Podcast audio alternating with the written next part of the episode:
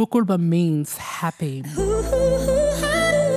Word Up, bringing you the diverse languages of Black Australia, one word at a time. Kinagai, Birluin, Walter, Kalang, Badjali, Ngalungir, Bambach, Jiangye, Injamara, Guram, Mijal, Rapiri, Ngaraguche nama, Gani Warangong, Munyip, Domininialka, Wakaniniana, Wardadawia, Ngundingi Dangan, Wukuk, Kuwayu, Delkup, Diepa.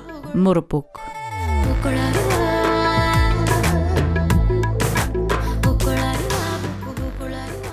My name is Paul Payton, and um, my grandmother country, Monaro country, is in the high country, Mount Kosciuszko, Jindabyne, in the alpine areas.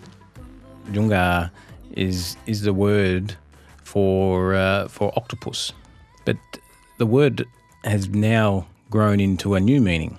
We now use the word junga for the policeman because there are many arms of the law, and and that's the same as an octopus. He has many arms. So, junga is the word for policeman in my language, Monaro.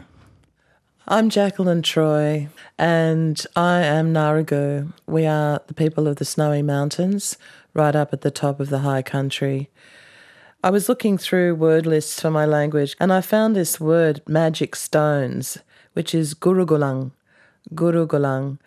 And I love the idea of magic stones. I know in our cultural background all over Australia, we have magic stones for all sorts of purposes. But the high country is all magic stones. It's all great big, huge boulders that have a, a presence to them. And when the crows sit up on them and call out across the valleys, you know, there's something pretty magical about those great big stones. Um, hello, my name's Lynn Thomas. I am a proud uh, Biripai, Yuin, and Gariga woman. I'm actually sharing um, a little bit of the Dhurga language, Biron Matang, proud and strong. I like that word because working with children and young youth, I find sometimes that they they need a lot of support and really understanding where they come from and their roots and um, it's a very special word I think that that would help them you know be proud of who they are My name is Bruce Pascoe. I'm a Yuin man. We've got Yuin family, and I'm living on Yuin country. When I first started uh, teaching myself Wathaurong, and I tried it out on the birds, and I don't know whether it was in my brain, but it looked like the birds recognised it. And you know, I'm hard to lead along the garden path, but when I speak to animals in their language, it seems to me that they remember, and I think it's an, a polite thing to do for those animals. Use their real names, the names that they're familiar with from a long time ago.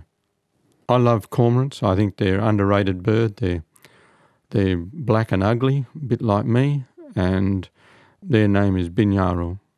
And I've got a real soft spot for them because they work hard and no one pays them any attention.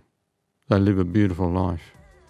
They deserve a bit better press than they're getting at the moment, I reckon. Word Up, bringing you the diverse languages of Black Australia, one word at a time.